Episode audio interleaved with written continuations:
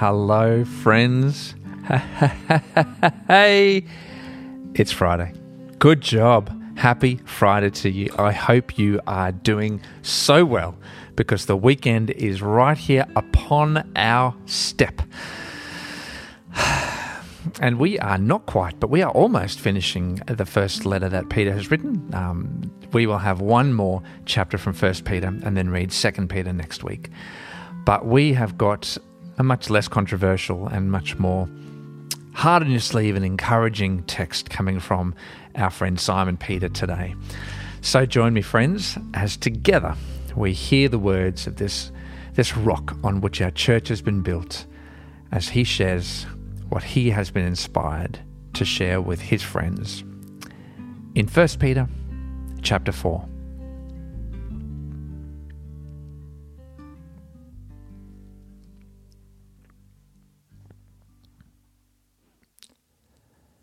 Therefore, since Christ suffered in his body, arm yourselves also with the same attitude, because whoever suffers in the body has finished with sin. As a result, they do not live the rest of their earthly lives for evil human desires, but rather for the will of God. For you have spent enough time in the past doing what pagans choose to do living in debauchery, lust, drunkenness, orgies, carousing, and detestable idolatry, they are surprised that you do not join them in their reckless, wild living, and they heap abuse on you. But they will have to give account to Him who is ready to judge the living and the dead. For this is the reason the gospel was preached, even to those who are now dead, so that they might be judged according to human standards in regard to the body but live according to God in regard to the Spirit. The end of all things is near. Therefore, be alert and of sober mind, so that you may pray.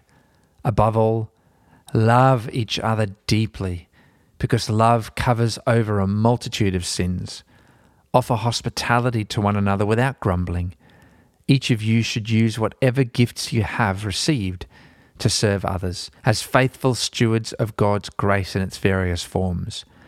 If anyone speaks, they should do so as one who speaks the very words of God. If anyone serves, they should do so with the strength God provides, so that in all things God may be praised through Jesus Christ. To him be the glory and the power for ever and ever. Amen. Dear friends, do not be surprised at the fiery ordeal that has come on you to test you, as though something strange were happening to you, but rejoice inasmuch as you participate in the sufferings of Christ, so that you may be overjoyed when his glory is revealed. If you are insulted because of the name of Christ, you are blessed, for the Spirit of glory and of God rests on you. If you suffer, it should not be as a murderer or thief or any other kind of criminal, or even as a meddler. However, if you suffer as a Christian, do not be ashamed, but praise God that you bear that name. For it is time for judgment to begin with God's household.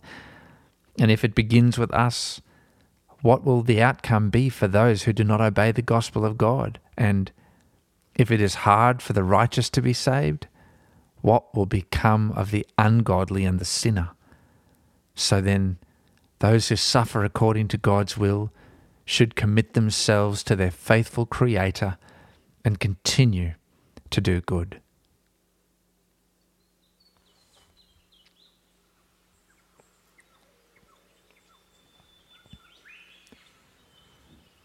Ah, Lord, we thank you for the boldness of Peter's words. We thank you that He speaks so clearly about just living for you, all in, no holds barred.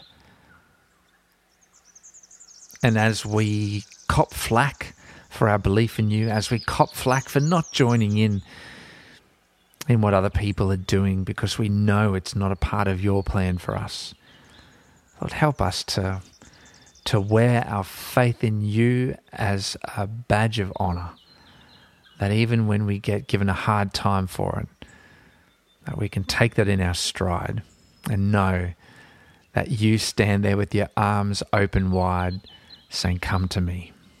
I am home.